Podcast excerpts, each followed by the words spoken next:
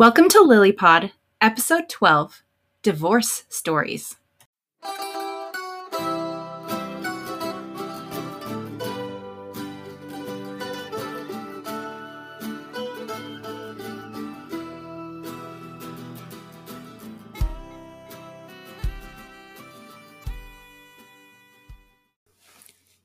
Jeff and Kathy Teichert bringing you another episode of LilyPod, which is a production of Love in Later Years.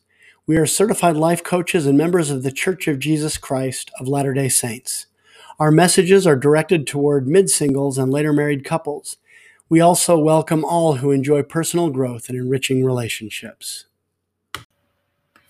Today we are talking about divorce stories and how they impact our lives and our future relationships. Yeah, we wanted to begin with two brief stories uh, where two different people in two different marriages were confronted with difficult situations and both were in pain for a period of time, but with very different outcomes. So, two painful situations, but two very different outcomes.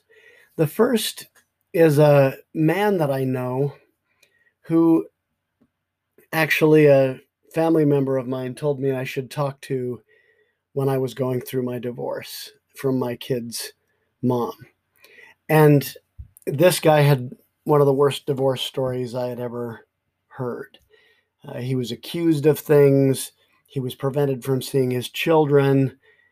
And not only that, he was living thousands of miles away from friends and family uh, on the East Coast. His family is from Utah and and that's where he grew up and and had lots of long-term relationships.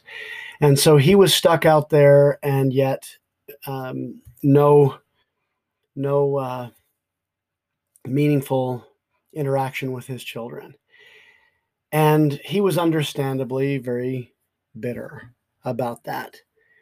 And at first it was therapeutic for me to talk to him because we both had similar uh, things happen and we i mean i was never accused of anything but we both had feelings of rejection and lots of things like that.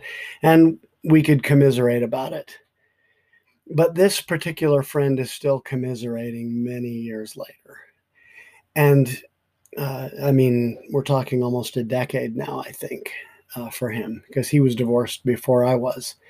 Still rarely goes on a date, still has not recovered career and financial wise, and is continually a depressed and unhappy person. The other story, uh, Kathy remembers this because she was a tiny part of it, but uh, one time my son and I were both, we were driving together up to Rexburg, Idaho, where we both had dates that weekend with BYU co-eds. Mine was uh, actually someone who had gone back to school after a divorce and was working toward becoming a seminary teacher. She had also one of the worst divorce stories I had ever heard. Out of compassion, she had allowed a friend of hers that had just had a painful divorce herself uh, move in to their house because she didn't have a job and she couldn't afford bills and and that woman ended up having an affair with her husband and breaking up their marriage and her husband who was in the bishopric at the time ultimately left the church and his family and more or less was completely out of the picture great sense of betrayal there this particular woman though uh, chose to. By the way, the reason Kathy was a part of that story is because I took her to lunch for her birthday on my way up to meet this other lady. Yeah, I was going to say you need to mention how I was involved, which was very little. I was just on the way. Yeah, and at that time we were in we were in the friend zone. We were not dating, so she knew that I was on my way to a different date and uh, didn't know the details. But anyway, those were the details. In any case, this particular woman chose to look back on her marriage and her former husband as basically a good man, and that her friend had been attracted to a good man and seeing how a good man actually treated his wife, and that she had sort of been almost irresistibly drawn to that. And she said, You know, we had a great 13 or 14 years or whatever it was that they were together. And she, she basically said, I, I choose to look back on my marriage as happy. And of course, I hurt terribly over the way it ended, but I'm going to move on and try to find that happiness again. And she has moved on. She's remarried. You know, she's gotten the career she wants. And and so I see those outcomes as directly pertaining to the way that the two people involved managed their thoughts around the divorce. So I would pose the question, and I'll, I'll, let Kathy chime in here too. But what what are divorce stories? Well, we all create stories based on the perceptions we have of experiences we've had. And those stories can either spin us in a direction that is degrading to our self worth and to our hope for the future, or we can choose to see things in a way that will elevate the situation. Now, of course, we're going to grieve when we have loss, and that is healthy and that's wise. But if we go beyond the natural grieving process that is authentic and real into stories that spin us out of control, that's when we start doing ourselves a disservice. Right. You know, we all like a great love story. The silver screen is full of them. You know, every year new movies are are made about love, finding love in unusual places and things like this, and seeing an improbable couple uh, come together. And those are fun movies and they're heartwarming. Well, I think a divorce story is the opposite of a great love story. It is a story of pain and misery and betrayal and that sort of thing. And it is instead of it is giving a meaning to something that happened that is um, depressing and sad. Now, I mean, I, I, I don't think either Kathy or I is suggesting that we look at a divorce uh, right off the bat and say that was for the best or that was good or, or that was fun. I'd love to get divorced again yeah. or anything like that.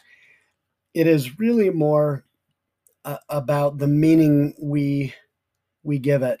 And here are, are several examples of divorce stories. My wife broke her covenants. My husband was a large child. Even though I wanted to keep our family together, my wife insisted on splitting up our family over nothing. My husband was a narcissist. My wife did not love me. My husband was controlling. My wife was manipulative. My husband decided his video games and his porn were more important than me. And I ask any divorcees in our audience to reflect on the question Have you found yourself telling these kinds of stories, repeating these kinds of statements to sympathetic friends? Divorce stories are the judgments we make about the, the facts and situations. It, it may be a fact that your former dating partner ended a relationship with you, for example. Uh, here are some stories you might tell yourself He does not love me. You might say, Well, that's a fact. Well, is it really? Can, can we really say that we understand whether someone else has certain emotions or not? Uh, it, it's debatable. It's it's not a fact she wanted to be a player more than develop something meaningful with one person. Again, generally, that's an interpretation we're reading into the situation. I was not worth building a relationship with. Sometimes we can make it about ourselves. He did not find me attractive enough. I'm an empath and I always attract narcissists. My partner is gaslighting Now, this one is one of my pet peeves. When someone disagrees with your opinion about an interpretation of the facts, that does not mean he or she is gaslighting. Gaslighting is when a partner tries to convince you that you're crazy for believing in an objective truth. In other words, it was really hot that day. No, it wasn't. It was actually chilly. Well, and even that isn't a perception. It actually, right. the fact would be what it was the temperature. It was 72 degrees. Couldn't have been 72 degrees. I never wear a jacket when it's 72 degrees, and I was wearing a jacket. Right. You know, that, that would be the fact that would be non disputable, would be the temperature. Right. And all of these stories that we've told so far, these statements are examples of stories that we tell.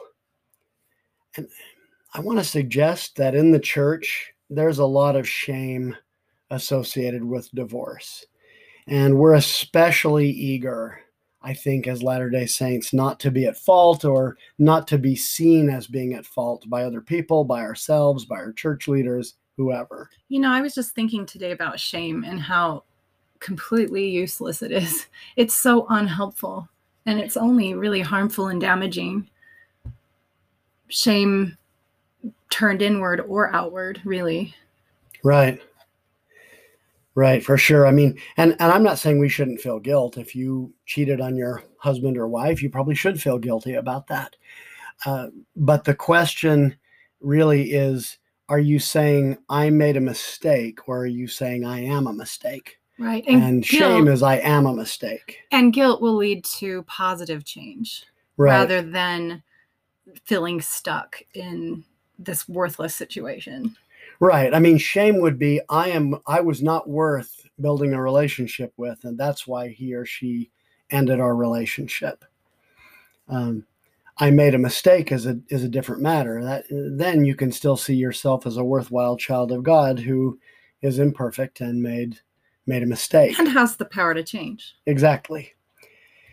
And but but we have a lot of shame surrounding divorce as church members and and I think even to ourselves we don't ever want to admit that we were at fault. We want it to be the other person's fault because the consequences are so vast and it it hits i mean divorce hits at the most tender sensitive things in our lives and so i think there's an impetus in our culture and in our larger american culture but particularly in the church not to be seen as being at fault now we might need to process by talking by sharing with other friends who are sympathetic or who've been through it uh, to, to talk through the situation and release trauma.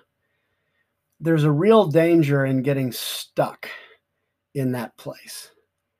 And that's something we want to talk about today because even if the story is keeping us in pain, which many of our stories are, you know, my, my wife broke her covenants, my husband was a large child, I wanted to keep our family together, and I can't believe it turned out like this.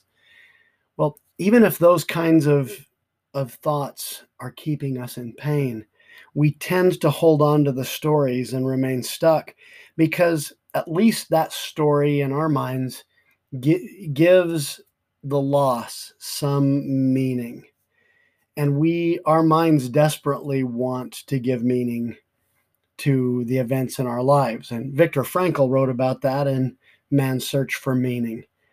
And he he gave very positive meanings to some of the things he was going through in the Nazi concentration camps where he almost died. He thought about himself giving lectures to large groups of students about how you can choose your thoughts. And that's something we're we're going to talk about uh, more in this podcast. And he's such a wonderful example, really, to all of us of the kind of work we can do in our own minds, no matter what our circumstance is. Right. And, and we can give meanings to events, but we want to give meanings that are not going to keep us perpetually in pain. And, you know, in the beginning, we need to process our pain, like I said, but but the danger is in getting stuck there and being too married to those stories. Jesus said in John 8 32, the truth shall set you free. And so,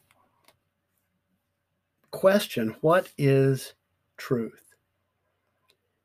The prophet Joseph Smith answered this in through a revelation in Doctrine and Covenants 93, 24, and 25. And truth is knowledge of things as they are, as they were, and as they are to come. And whatsoever is more or less than this is the spirit, is the spirit of that wicked one who was a liar from the beginning. I've quoted that scripture numerous times on this podcast in the past, but I think it bears repeating because it's it's telling us to separate the facts from our stories, from our interpretations, from the more or less than this, from the way we explain, uh, because the truth is the facts the explanation of who's at fault is the meaning we're giving it. Right. so truth is facts without judgments. And judgments are what keep us in pain.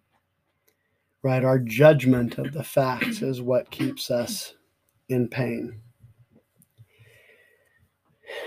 I know in my own experience, and Kathy can chime in on this for herself as well, but for me, deciding it no longer mattered who was at fault in my divorce was a big step toward forgiveness, letting go, and finding peace.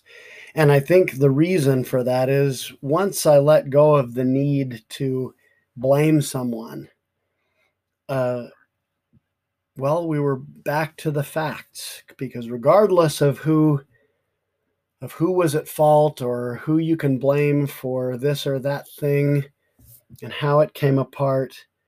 The fact is, we weren't together anymore, and that was the fact. Mm-hmm.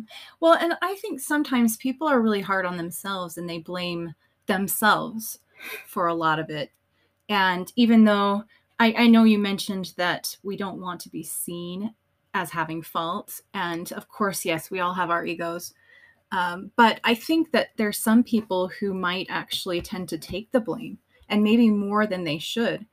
And I think no matter which which way that you go with the way you interpret or perceive your own relationship loss, I think that it's important at some point to see yourself saying,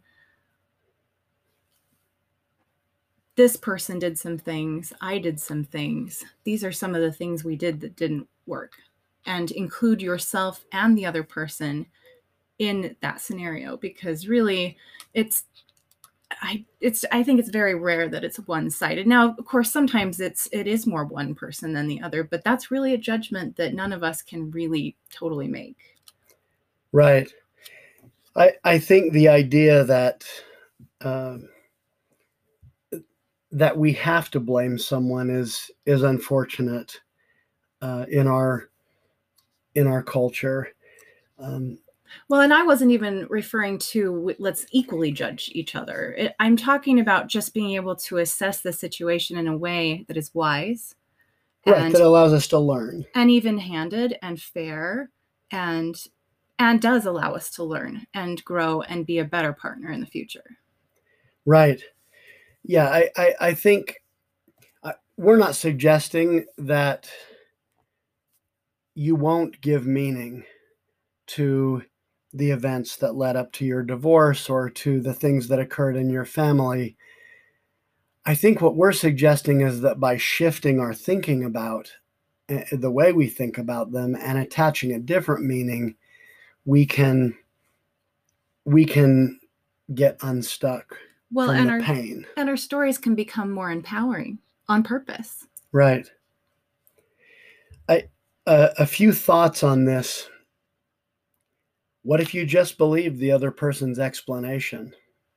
In other words, you know, if, if somebody breaks up with you, uh, or if you got divorced and, and your spouse uh, said certain things about why they wanted the divorce, what if you just believed them? What if you believed in an interpretation that is less painful? For example, instead of she doesn't love me, how about she isn't ready? that would apply to dating. Instead of my husband was a large child, how about my husband found the job market and raising children overwhelming? One of those thoughts is compassionate and feels a little bit less harsh. The other one feels bitter, doesn't it? Feels hard. Instead of my wife broke up our marriage over nothing, how about she did what she thought was best? One of those assumes good intent. Even if we don't agree with what she did, uh, you know, knowing that she thought did what she thought was best uh, assumes good intent, whereas she broke up our marriage over nothing, um, is a very forlorn and lonely statement. Instead of, I can't believe things turned out this way, what about things haven't turned out yet? And I have a chance for a fresh start at marriage with all of the knowledge and experience I've gained. And I, you know, that was one of the thoughts that really helped me when I started to recover uh, from my own divorce trauma, which took me a lot longer than I hope it takes you. And I hope that my experience can help be guiding. But you may not have wanted your divorce and you may not have chosen it. It may not have been the outcome you preferred. And I think oftentimes in in our faith, we have pain because even if nobody really told us this. We always believed that if we were good and we did what we were supposed to and kept the commandments the best we could and so forth, that we'd be blessed. And how could I be blessed by getting divorced? And I think there is a real sense in our mid singles community, a deep sense of disappointment and a real sense that something has gone terribly wrong for me to be in this situation. And I felt that way, very much felt that way when I, I was going through it. I did too. And, you know, I just wanted to comment on I can't believe things turned out this way. The things turned out this way part is indicating that things have turned out, that that your life is over. And it felt like that when I got divorced. It right. very much did. And it's a lie because it's not even part of the truth right in any shape way shape or form our lives are not over our eternity is not over. And yet i think that I, I, I would i would imagine most people who've gotten divorced felt at least that for a little bit. Yeah what if you tried on the idea that this divorce was supposed to happen to prepare me for a newer and better love? And i think that that is the way things turned out for kathy and i. And and if we could go back and tell ourselves at that time what we could look forward to, wouldn't it have been so much easier? Yeah, there's something wonderful waiting for me on the other side of this. And, uh, you know, it's almost magical in a way because at the time I married my first wife, Kathy wasn't of dating age. Um, and not an option for me to date back then. But, but after my former wife and I were divorced, Kathy and I were both middle aged and uh, both in the same kind of situation, divorce wise. And we were prepared for a better a better love. For and, sure. And i i remember actually telling myself that i had something great to look forward to. I didn't always believe it in especially if i had a a negative dating experience or although most of my experiences were positive sometimes i just got frustrated that i wasn't finding that right fit for myself yet. And yet i had to keep adding that yet and adding that okay maybe not yet but it's coming and it will come. And i had to believe it and i think that's part of creating what we do want. The first friend i mentioned in this broadcast um, if I were to tell him, why don't you try to think things haven't turned out yet, and I have a chance for a fresh start at marriage with all the knowledge and experience I've gained, he might give some lip service to that, but typically his comments on such things was, well, yeah, life's just a big juicy peach, isn't it? You know, and uh, it was kind of like if you dare to be a little optimistic, you're full of it. And but that that attitude, that that mindset is what has kept him stuck and miserable while many others have moved on as I did and found love again and started intentional marriages. And, you know, if Kathy and I hadn't been divorced, we wouldn't have started love in later years. We wouldn't be doing this podcast and trying to minister to mid singles. So, and really caring because we've been there. Right. You know, I, I was just thinking about how anyone who might be in that friend situation where they've spent 10 years telling a divorce story that doesn't serve them it would be very difficult to jump from that into a positive frame of mind but it's possible it just takes time. And i would want to refer our listeners back to episode 11 where we outline a format for separating out facts from stories in order to elevate our emotions and raise our energy to naturally change our behaviors and ultimately our outcomes. Yeah, Kathy, you know, I, when I was going through this, I had all kinds of explanations for why my wife decided the things she did, for why she wanted what she wanted. I believed she had gone through a doozy of a midlife crisis. Uh, th- there were all kinds of things that I explained to anyone who would listen for a while. And it's very easy to get stuck in those. And, you know, after you've been with your former spouse a decade and a half or so, you can really feel like you've got a PhD in that person. And sometimes it takes a little time and distance to be able to say, well, whatever the truth of what I've been saying and what I've been believing. The fact is, now I'm single. Now I'm divorced. My kids are perhaps back and forth between two households. And it's really better and healthier for us to focus on how am I going to deal with the world that I'm confronted with? Not the one I wish I was confronted with, but the one that is and make the best of the situation you are in, the reality that you have. Right. And I, you know, some people may look at you like you have three heads if you say things haven't turned out yet and I have a chance for a fresh start at marriage with all the knowledge and experience I've gained. There are people who undoubtedly would say, well, that's kind of a callous way to look at a divorce.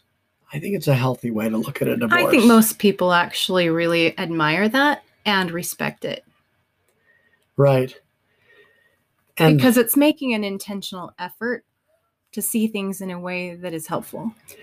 Right. And I, I reiterate, and I, I'm sure Kathy feels the same, that we're not telling you not to grieve.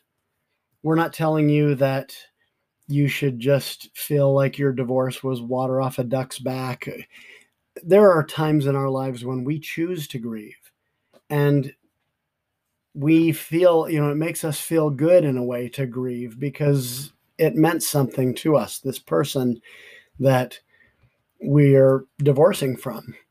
And so, yes, it it makes sense to grieve, but we need to realize that number 1, that emotion comes from our thoughts and number 2, it is a choice it is not something that is just sort of thrust upon us. And we, we learn in the scriptures that we are meant to act and not be acted upon. Right. Um, in Romans, the Apostle Paul said, this is chapter 12 uh, Be not conformed to this world, but be ye transformed by the renewing of your mind. Think about that. Be ye transformed by the renewing of your mind. Renewing of your mind by saying things uh, and adopting beliefs like life hasn't turned out yet, and I have a chance for a fresh start at marriage with all the knowledge and experience I've gained? Is that renewal of your thoughts, of your mind? And will that transform you as a person? I believe it will, that ye may prove what is good and acceptable and perfect will of God. And so your life can become a living testimony of the goodness of God uh, if we can change our thoughts around the things that we consider to be misfortunes. And Kathy, how, how did you you changing your thoughts affect the way that you co- recovered from your divorce? Oh my goodness. Well, when I got sick of hearing my story, the story that, like you, I told everyone who could listen would listen. When I got really sick of that, and I decided to start saying things differently, seeing things differently, I I turn I just turned it around gradually, I think, mm-hmm. over time. And I did it without the framework of our FSIBO model that we introduced in episode 11. And had right, I known clarity, right, and had I known that process, I think I would have figured my way out a lot faster. I mean, I can see a big change in both of us, even over the last year, as we've been trying to apply these principles.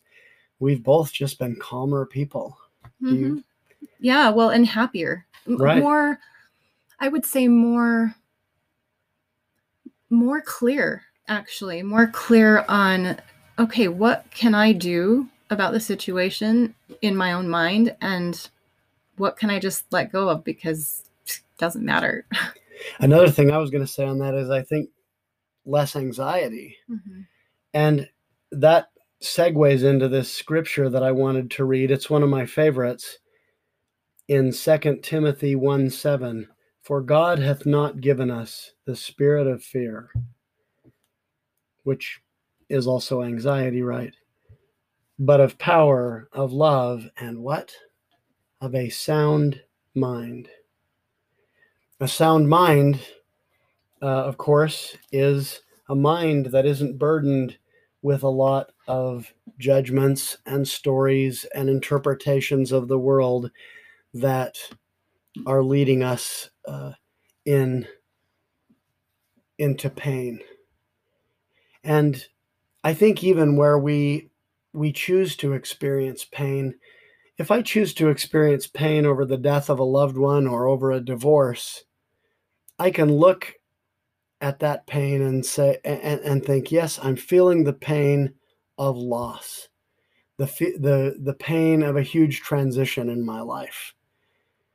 I think that is authentic pain. The pain where we load it down with all kinds of judgments my husband was a gaslighting narcissist. My wife was crazy and manipulative. You know, those kinds of things. Um, I really don't even like hearing those. I mean, because it just it it drags us down, right? Right. And once you're divorced, what's the point? Why try to cure a disease that isn't going to be cured? It's true. Um, one last scripture passage, and I I have uh, also referred to this on this program before, but I think it is particularly applicable. In Jacob, we read Jacob rebuking many of the Nephite brethren, and he says, Ye have broken the hearts of your tender wives and lost the confidence of your children because of your bad examples before them. And the sobbings of their hearts ascend up to God against you and because of the strictness of the word of God which cometh down against you, many hearts died, pierced with deep wounds. So, so he's talking to some people here that are very, that are emotionally broken, that are feeling, uh, feeling a lot of pain. And how does he tell them to deal with this pain? Jacob 3 1. But behold, I, Jacob, would speak unto you that are pure in heart First thing he says to them look unto God with firmness of mind. and pray unto him with exceeding faith, and he will console you in your afflictions. When I think about firmness of mind, I think about faith, relying on the Lord's promises, having the faith to believe in his gifts and his tender mercies. Jacob continues, O all ye that are pure in heart, lift up your heads and receive the pleasing word of God. Now notice he says, lift up your heads. This this lifting up our heads is like, I mean, I've even heard Tony Robbins talk about how if you're slumped over, you're depressed, how does it make you feel different just to look up? If you think about it, it's kind of like looking heavenward but he tells them, Lift up your heads, which is kind of a transforming of your thoughts. Lift up your heads and receive the pleasing word of God and feast upon his love. For ye may, how? If your minds are firm forever. I believe this thought work that we are talking about is scriptural, that we're taught to have firm minds that are grounded in faith, even when we pass through things that feel painful, even when we choose to grieve or feel pain. Uh, adjusting our thoughts, keeping our minds firmly planted uh, in our faith, and trusting in the Lord's promises will give us hope when we feel hopeless. Right. You know, I'd like to finish up this podcast with a question Do you know someone going through a divorce? People experiencing that kind of loss need unassuming support. We can offer compassion rather than judgment, keeping in mind that whoever we're talking to is only telling one divorce story. And it is their perspective, and we can honor and respect that without making up judgments in our own minds about it. Um, we can also focus on kindness rather than curiosity because we can all let curiosity get the best of us and want to know what happened, but really we'll never know. We weren't part of that marriage. Even the people in the marriage don't don't know everything. Don't see it the same way. They don't see it the same way. Uh, they they see it with their own lens, and uh, and hopefully over time will develop a lens that is good for them. Um, but we can just forget the curiosity and focus on being kind and unassuming um, in terms of judgment and and then last but not least we can assume good intent. And that assumption can be that we we uh, respect that the couple did everything they knew how to, to to create the kind of marriage they wanted and it didn't work out. And sometimes divorce is as what amy B. Singer said in episode 10 re- she referred to it as the most loving thing. Sometimes divorce is the most loving thing. And if we can see it that way it's easier to move forward yeah very important remember that any time is the right time for more love in your life Thank you so much for listening to Love in Later Years, and we'll catch you next time.